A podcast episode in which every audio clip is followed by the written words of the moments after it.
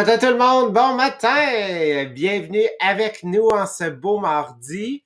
Donc, vous le savez, hier on a terminé un chapitre. Aujourd'hui, on en commence un tout nouveau, donc nouveau sujet. Mais avant de rentrer dans le cœur, on veut tout simplement vous rappeler où est-ce que vous pouvez retrouver les podcasts pour pouvoir les réécouter en rediffusion. Donc, première des choses, euh, assurez-vous de faire partie de la communauté, donc le groupe inspirationnel Les Millionnaires des Diamants. C'est à cet endroit-là que vous allez pouvoir les réécouter euh, version live avec nous. Et bien évidemment, sur ce groupe-là, qu'est-ce qui est vraiment merveilleux, c'est que vous allez... Euh, vous allez en fait retrouver tous les documents, les articles, les exercices, les genres de jeux euh, que Sylvain Marie-Pierre, en fait, nous fait faire pour pouvoir vous aider à réfléchir. Donc, vous allez, bref, avoir une banque de données, d'informations euh, ultra pertinentes pour compléter le sujet des podcasts. Donc, prenez le temps de faire partie de la communauté parce que c'est aussi à partir de là que vous pouvez, en fait, inviter des gens dans la communauté, mais aussi que vous pouvez partager à votre tour le live lorsque vous êtes, en fait, là, euh, en live directement avec nous ou même en rediffusion. Prenez le temps de le partager si vous avez partie, vous faites partie d'une équipe dans un MLM, partagez-le dans votre équipe, dans une discussion Messenger de leader, tout simplement, en fait, pour faire en sorte qu'ils puissent être inspirés puis bien débuter la journée. Aussi, l'autre endroit où est-ce que vous pouvez retrouver tous les podcasts, un à la suite de l'autre, sans nécessairement avoir à chercher l'ordre dans lequel ils ont été publiés. On vous suggère d'aller sur notre plateforme Teachable. Donc, on a déposé le lien dans les commentaires. C'est la plateforme formation les diamants training.teachable.com.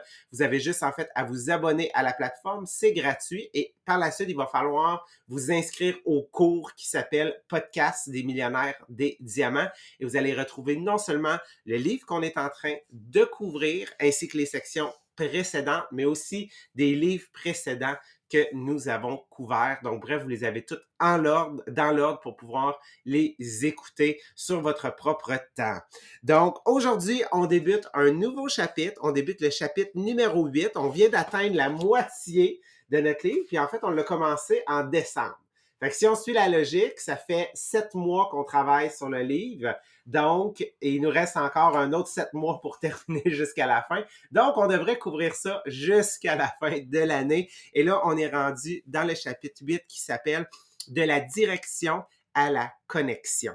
Donc, c'est ce qu'on appelle le shift, le changement sur la communication. Donc, c'est quoi ce changement de paradigme-là qui doit s'opérer dans notre tête pour vraiment être capable de connecter et communiquer avec les gens?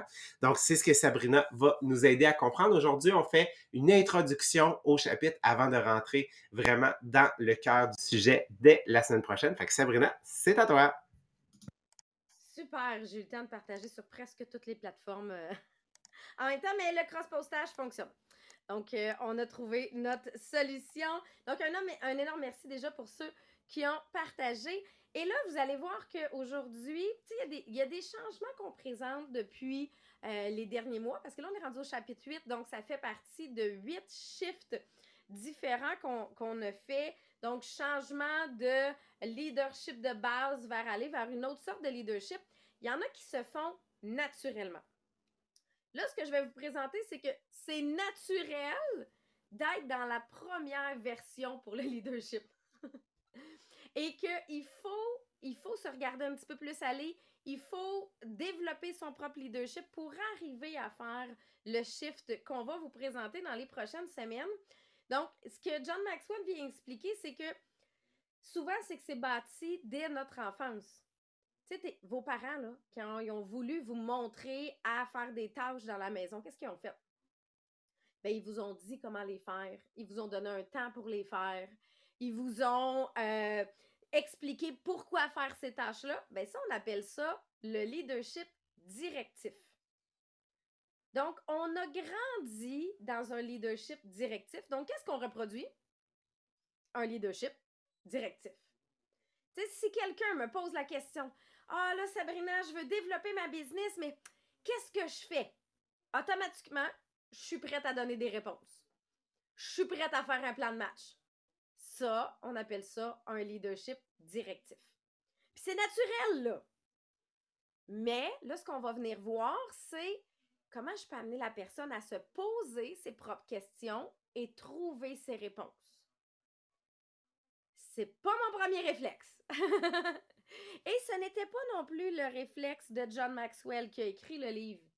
Il dit c'est vraiment venu avec les années. Je pense que ça vient, puis comme Marianne nous, parlait ce matin quand il a partagé, ça vient en partie aussi avec l'expérience. Tu comprends quand est-ce que la personne a besoin de réponses, puis quand est-ce que la personne a besoin de brainstormer pour se trouver ses réponses, mais qu'elle a besoin de juste l'approbation, de dire, tu sais, ce que tu as pensé, c'est bon. Vas-y, go. Donc, ça permet de venir adapter cette réalité-là. Fait que c'est pas de dire que le directif est pas bon. Il y a certains moments où ça va prendre ça. C'est juste qu'il va venir un moment où, où top leader, là. Toi, tu donnes une direction, là. Où aller, vers où aller, puis comment le faire. Puis là, tes top leaders, ils vont faire Ouais, mais moi, c'est pas comme ça que je vois ça. Là, tu fais quoi? Tu dis non, non, non, oublie ça, ça marche pas, tu peux pas le faire de. On a déjà répondu comme ça en passant là. Aujourd'hui, on a compris, on a évolué et on s'est dit non, OK, peut-être que leur idée à eux autres aussi est bonne, puis pourquoi je les laisserais pas essayer voir? Et c'est là qu'on arrive dans un leadership de connexion où on arrive à un partage d'idées et où les, chacune des idées peuvent être bonnes si elles t'amènent vers le succès.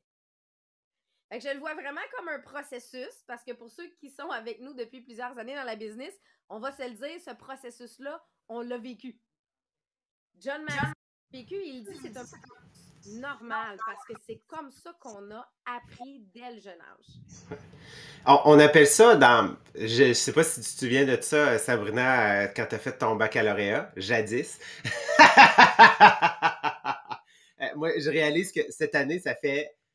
Ça fait 10 ans que j'ai terminé mon baccalauréat. non, mais là, moi, tu viens de me faire réaliser, là, ça fait 17 ans que j'ai terminé mon baccalauréat. moi, dans ma tête, je viens de sortir de l'université. Je fais encore partie d'université, moi, dans ma tête. Là. Mais ça. fait 17 ans que je suis partie de là. Ah! En, réalisation qui est comme choquante ce matin. Ça fait mal, hein? Un des concepts, en fait, qu'on abordait, je me souviens plus c'était quoi le, nom du cours, mais en fait, on parlait de reproduction sociale. En quelque sorte, toutes nos actions sont teintées, en fait, et sont influencées, même des fois prédéterminées, par ce qu'on appelle la reproduction sociale. Donc, la reproduction sociale, c'est que tu vis dans une certaine culture et parce que tu vis dans cette culture-là, ben, toi, qu'est-ce que tu vas tendre à faire quand tu vas vieillir? Tu vas reproduire exactement la même chose. C'est la même chose sur le leadership. On ne naît pas avec nécessairement des parents qui nous disent tu vas être un leader. OK? C'est pas naturel de cette manière-là. Je veux dire, les tâches qu'on se fait demander, et on voit souvent nos parents, on voit nos professeurs comme étant une figure d'autorité. C'est comme ça qu'ils nous sont présentés, c'est comme ça qu'ils se présentent à nous. Donc, naturellement, quand vient notre tour, soit d'être parent, soit d'être dans une position où est-ce qu'on est en charge d'une équipe, qu'est-ce qu'on va reproduire? On va reproduire exactement ce qu'on a vécu. Puis, comme on dit, c'est correct. À certains moments, on en a besoin. Je veux dire, à quelque part, le parent est majeur, l'enfant, je n'est pas encore nécessairement autonome, en, euh, prêt à prendre toutes les décisions, n'a pas cette maturité-là. Tout comme, je veux dire, arrive, je veux dire, un feu ou whatever, ben, je veux que le pompier soit directif, là. Tu sais, genre, je veux qu'il me dise quoi faire, là. Pas, euh, ben, qu'est-ce que vous penseriez de sortir de la maison? Non, get out, genre. Tu sais, c'est comme, il y a certains moments que quand c'est urgent, ben, on se doit d'être directif. Mais, ces moments-là, je veux dire, c'est pas la vie entière. Là. On n'est plus à l'âge préhistorique où est-ce qu'on savait pas si on allait se faire manger par un tigre. Je veux dire, ça n'existe plus aujourd'hui. Donc, c'est normal de reproduire. Donc, aujourd'hui, il faut essayer de comprendre comment, quand on arrive dans une position où est-ce qu'on a une équipe, qu'il faut ne pas reproduire, avoir cette reproduction-là. Exactement. Puis John Maxwell, quand est-ce que la réflexion est arrivée? C'est lui a eu lui-même besoin d'être mentoré en business, en affaires, parce que c'était pas un homme d'affaires, c'était un, un, preacher, mais pas un homme d'affaires. Et il a passé deux jours avec son mentor au début. Et la première journée, son mentor, tout ce qu'il a fait, c'est poser des questions. Poser des questions, poser des questions. puis poser trop de questions. Et, ce qui vient expliquer, c'est qu'il y avait un mur complet de toutes les questions et réponses qui avaient été mises sur des grandes feuilles, collées au mur, et c'était que ça. Puis là, c'est sûr que ça a amené un Ouais, mais pourquoi tu me poses toutes ces questions-là? Et ce qui est fini par réaliser, c'est il dit Moi, si je veux te mentorer, faut que je te connaisse, faut que je te trouve. Tant que je t'ai pas trouvé, je peux pas te diriger. Et c'est là que la connexion, puis c'est un rappel, puis on en a tellement parlé dans le Thinking Grow Rich, on en parle aussi, dans les autres livres qu'on a. Si je n'arrive pas à connaître la personne en face de moi, je ne peux pas travailler avec elle pour l'aider. Je suis uniquement en superficiel tout le temps. Donc, ce qu'on va venir travailler, c'est comment je peux travailler sur moi pour connecter plus avec les gens. Et ça, il y a un super de bon livre que je le sais, Jean-Philippe, que t'adores. Puis d'ailleurs, je pense que je l'ai en livre audio sur mon ordinateur. Si je l'ai en livre audio, je vais vous le déposer sur le groupe inspirationnel. J'essayais de le chercher tantôt, puis il est probablement sur une clé USB, parce que moi, ça faisait partie de ce que j'écoutais dans mon auto en permanence. Ah. Oui, en fait, euh, vous pouvez le trouver facilement en français. C'est probablement un des livres qui a été euh, traduit dans plusieurs, plusieurs langues. Ça s'appelle Comment se faire des amis et influencer les autres. Donc, euh, c'est un livre de Dale Carnegie. Moi, j'appelle ça la Bible du service à la clientèle. Donc, qu'est-ce qui est vraiment merveilleux, c'est que ce livre-là, ce n'est pas un livre de leadership. Ce n'est pas un livre à proprement dit, en fait, de développement, on va dire, personnel. C'est vraiment un livre sur comment être en tant que personne. Donc oui, c'est sûr et certain, ça va être utile dans, euh, dans ta position de leadership. Ça va être utile dans ta vie de tous les jours parce que c'est des principes. Donc Dale Carnegie, qu'il raconte des histoires et il explique comment, à travers les histoires, il était capable de déterminer au-dessus, genre, je pense, c'est comme 25 principes à l'intérieur. Des principes aussi simples que souriez. Souriez dans la vie. OK? Donc, il passe à travers des histoires pour nous faire comprendre des concepts de base. Puis un qui a vraiment eu un, grand impact sur moi, c'est le premier chapitre. Dans le fond, c'est que c'est là qu'il prend conscience que dans la vie, ça ne sert à rien de faire des suppositions, OK, sur ce que les autres pensent et sur ce que les autres devraient être. À ce moment-là, je veux dire, notre seule manière de le découvrir, c'est de poser des questions. C'est ça qu'on est en train de couvrir aujourd'hui. Donc, vraiment super de livre que je recommande à tout le monde, tout le monde, tout le monde. Effectivement, puis je vous le dis, si je le trouve euh, dans mon audio, je vais vous le télécharger sur le groupe inspirationnel. Sinon, euh, je pense même qu'il existe sur YouTube. C'est probablement de là que je l'avais pris. Euh, mais l'idée, c'est de venir travailler sur soi pour développer ce réflexe-là qui n'est pas inné. C'est là qui, vient la différence. Et il donne un exemple pour montrer c'est quoi l'impact que ça va avoir. Un match de basketball, tu sais, on a tout vu dans les films. Tu sais, entre les deux, là, je dis les deux parties, mais c'est pas les deux parties, mais entre les deux manches. Euh, là, j'ai l'impression que je suis pas du tout dans le bon sport quand je dis manche pour le basketball, mais c'est pas grave, ok? Vous comprenez le principe. Vous comprenez que je suis pas une pro du basket? Ok, c'est bon. Euh, il y a toujours le brainstorm avec le coach. Puis la majorité du temps, c'est un discours inspirationnel du coach. Donc, c'est du directif. Donc, c'est tout simplement le fais-le comme ça, go, on va y arriver, bravo, je vous encourage. Et là, il est allé voir un des meilleurs coachs qu'il y avait aux États-Unis en disant Je veux voir qu'est-ce que lui, il fait de différent. Il arrive dans la salle des joueuses parce que c'était euh, des joueuses. Et sur le tableau, il y a trois phrases décrites. Il y a une première phrase qui est écrite qui dit Qu'est-ce qui a été fait de bien ou bien fait durant la première partie du match? Là, les gens vont écrire au tableau Qu'est-ce qui s'est bien passé? Qu'est-ce qui aurait pu être mieux fait dans la première partie du match? là, les gens écrivent au tableau selon eux, qu'est-ce qui aurait pu être mieux fait. Et la troisième question, c'est qu'est-ce qu'il faut qu'on change pour la deuxième partie du match? Et là, les gens donnent leurs suggestions. Quelle est la différence entre recevoir un speech et donner des suggestions puis vous dire comment on se ressent ou comment ça marche présentement? La différence, c'est que si toi te donné la suggestion de dire on devrait faire tel jeu dans la deuxième partie, mais ben, quand le coach te dit bon, là, là, c'est le temps que tu as le faire ton jeu. Mais ben là, tu as une confiance qui est plus grande versus fais ce jeu-là. C'est le même jeu qui est fait. Mais c'est dans la façon d'impliquer la personne. Et ce qui vient expliquer, c'est j'ai besoin de connaître comment ils sentent, puis qu'est-ce qu'ils ont comme vision pour la deuxième partie du match. Mais ben, c'est la même chose pour nous en business. Quand on fait nos splits, quand on fait nos, pour nous, le split, c'est vraiment un brainstorm, mais quand on fait nos splits, est-ce que c'est directif sur qu'est-ce qu'il faut faire? Ou est-ce que la question est qu'est-ce qui fonctionne bien présentement? Partage-nous-le. Et qu'est-ce qu'on pourrait faire de différent cette semaine?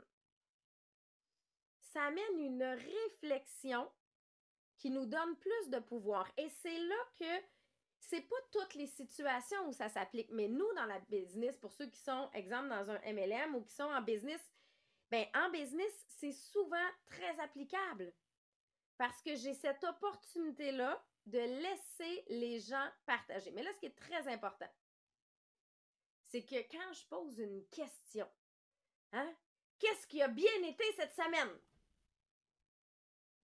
Faut que j'attende les réponses. J'ai pas le droit de moi donner les réponses. Et ça, c'est mon premier réflexe. Là. Faut vraiment que je travaille sur moi à chaque fois. Le pire, c'est quand on dit OK, maintenant, qu'est-ce qu'il faut qu'on fasse différent cette semaine?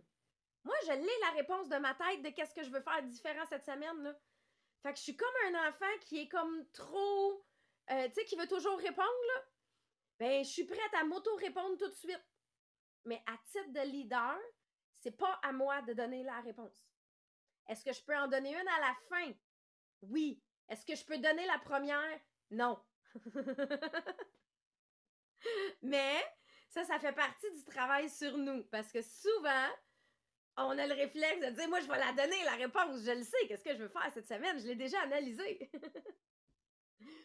Donc, c'est vraiment là ce, qui va nous amener, nous, à travailler, c'est de venir travailler la connexion. Venir travailler le partage entre chacun. Et il vient nous montrer, puis on va pouvoir vous en prendre la photo et le mettre sur le groupe inspirationnel et sur la plateforme Teachable. Il y a toujours une distinction entre, OK, c'est quoi être directif, c'est quoi être euh, connexion? Puis là, vous allez comprendre un peu la différence. Si je suis directif, ça veut dire que je suis autoritaire. Il appelait ça la police du leadership. je suis pas ton boss, mais fais ça comme ça. si tu veux que ça marche. Fait ça, c'est la partie autoritaire. La deuxième, c'est collaboratif. Et je vous donne un exemple. Moi, j'ai un messenger de leader.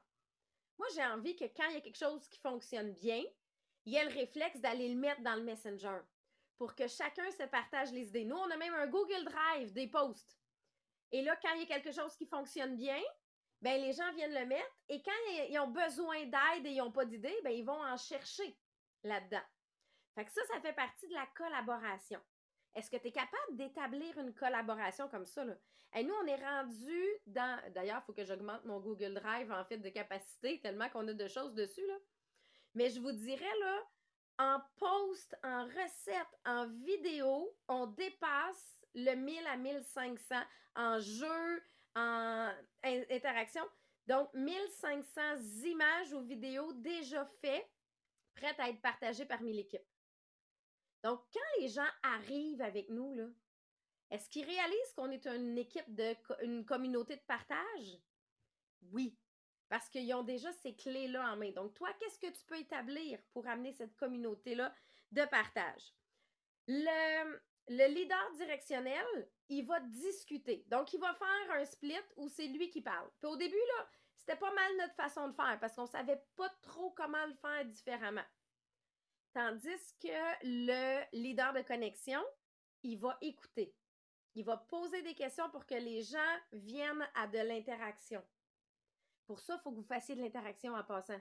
S'il n'y a personne qui répond, c'est. Hum, il n'y a pas d'interaction. On ne peut pas écouter. ça, fonctionne des deux côtés, hein, on va se le dire. S'il n'y a personne qui répond, ça, c'est comme dans une classe. Tu sais, tu poses des questions dans une classe, Puis là, t'as personne qui répond. Là, tu te dis, je vais faire un monologue pendant une heure et quart, là. Ça marche pas, là. Donc, ça prend de l'interaction. Il n'y a pas de hiérarchie là-dedans. Ça veut dire qu'on devient côte à côte. Ton idée est aussi bonne que la mienne, même si on n'a pas le même titre. Donc, je veux que tu me partages parce que c'est du quoi? Je vais la prendre, ton idée, puis moi, je vais l'appliquer. Et c'est ce qu'on fait présentement. C'est, t'es en succès, peu importe ton titre, partage-nous ton succès. Donc, c'est ce qui amène la différence vers le succès, vers l'autonomie. Et c'est là que ça va donner du pouvoir aux gens. De se dire, moi, mon idée, là, je pense qu'elle est bonne, je vais l'appliquer. Avant, si l'idée, elle faisait pas partie de la liste à, faire ou de la liste suggérée, tu n'osais même pas le dire. Tu sais, tu dis, j'ai fait ça, ça a marché, mais je le dirai pas parce que, tu sais, théoriquement, j'avais pas le droit de le faire. C'est pas ça qu'on m'a dit de faire. Maintenant, c'est au contraire. Qu'est-ce que tu as essayé? Partage-nous-le.